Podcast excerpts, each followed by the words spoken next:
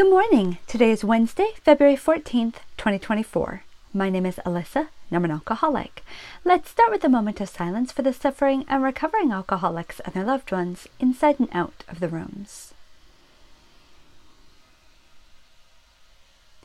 The Serenity Prayer God, grant me the serenity to accept the things I cannot change, the courage to change the things I can, and the wisdom to know the difference. Amen. Daily Reflections Expectations versus Demands. Burn the idea into the consciousness of every man that he can get well regardless of anyone. The only condition is that he trust in God and clean house.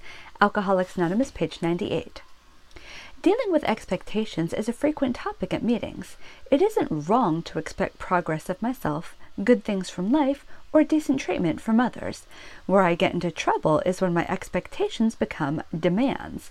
I will fall short of what I wish to be, and situations will go in ways I do not like, because people will let me down sometimes. The only question is, what am I going to do about it? Wallow in self pity or anger?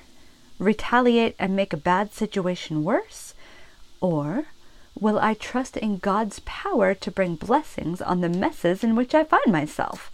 Will I ask Him what I should be learning? Do I keep on doing the right things I know how to do no matter what? Do I take time to share my faith and blessings with others?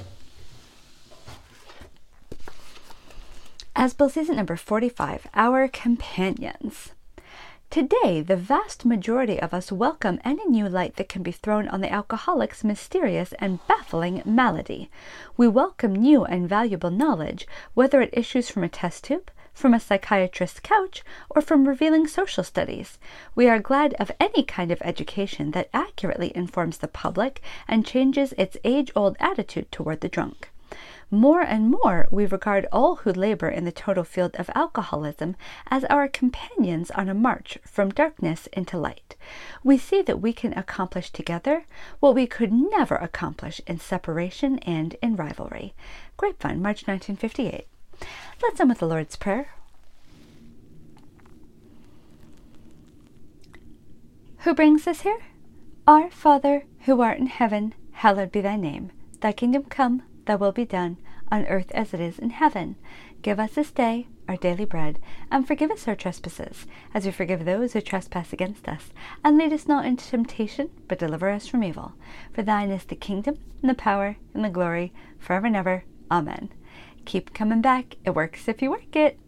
Dear God, please help me stay sober today. Amen.